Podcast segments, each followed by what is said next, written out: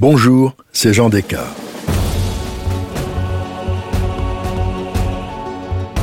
Aujourd'hui, dans cet épisode bonus, je vais vous parler d'une femme étonnante, Alice Guy. Saviez-vous qu'en 1896, elle fut la première à réaliser des films de fiction? Alice Guy fut à la fois la première femme au monde scénariste, metteur en scène et directrice de production. Une carrière et une vie exceptionnelles, trop souvent méconnues. Alice Guy était la secrétaire de Léon Gaumont et c'est lui qui lui proposa de réaliser des films. Au début, c'était pour faire de la publicité sur les caméras 35 mm inventées par Gaumont. Très vite, celle qu'on surnomme Mademoiselle Alice convainc son patron de réaliser de véritables films. C'est ainsi que Gaumont se transforme en une véritable maison de production. C'est elle qui, en 1905, engage Louis Feuillade, le réalisateur phare de la maison. En 1907, elle épouse Herbert Blaché, opérateur d'origine anglaise qui travaille à Berlin pour la Gaumont.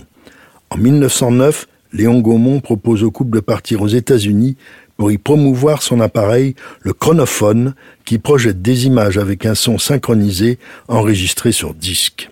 Installés près de New York, Alice et Herbert ont deux enfants, mais pas beaucoup de succès avec le chronophone. En 1910, Alice fonde avec son mari sa propre société de production, la Solax. Dans le New Jersey, à Fort Lee, le couple fait construire un studio. La Solax sera la plus grande maison de production cinématographique des États-Unis quelques années avant que Hollywood ne devienne la capitale du cinéma américain.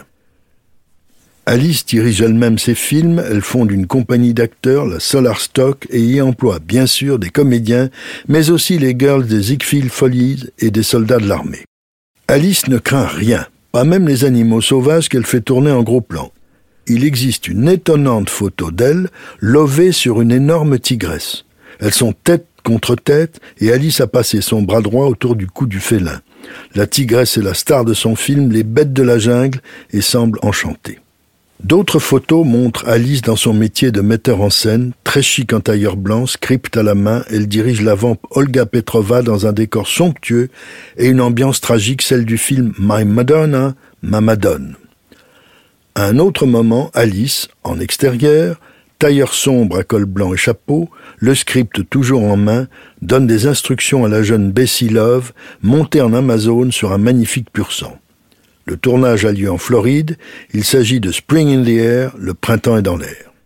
Ce qui est étonnant chez Alice Guy est son incroyable facilité à passer d'un film à l'autre en maîtrisant tous les aléas du scénario.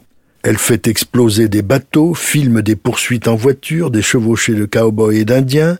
Elle produit des mélodrames, des westerns, des films historiques en costume, du fantastique, de l'anticipation, de l'opéra. En quelques années, sa société connaît un immense succès commercial.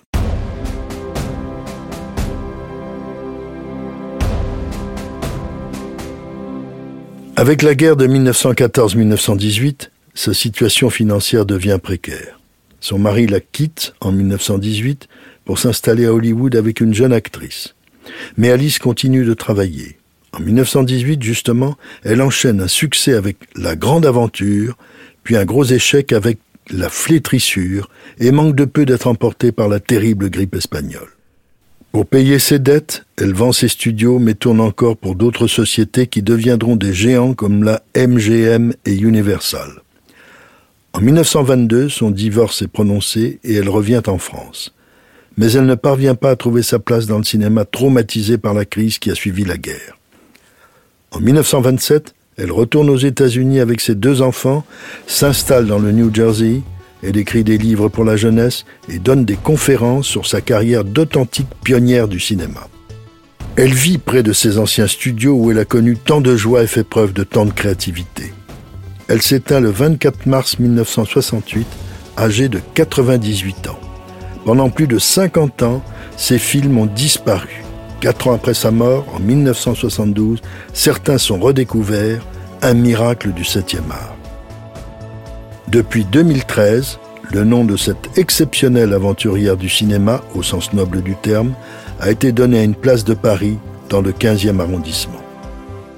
Si cet épisode vous a plu, allez écouter le récit de Au cœur de l'histoire, dédié au duel entre Léon Gaumont et Charles Pathé. Il vous plaira aussi. Et surtout, n'hésitez pas à en parler autour de vous et à me laisser vos commentaires sur le groupe Facebook de l'émission. Je vous dis à bientôt pour un nouvel épisode de Au cœur de l'histoire. Au cœur de l'histoire est une production Europe Studio. Ce podcast est écrit et présenté par Jean Descartes. Il a été réalisé par Guillaume Vassou. Pour ne rater aucun épisode, abonnez-vous sur Apple Podcast ou vos plateformes habituelles d'écoute.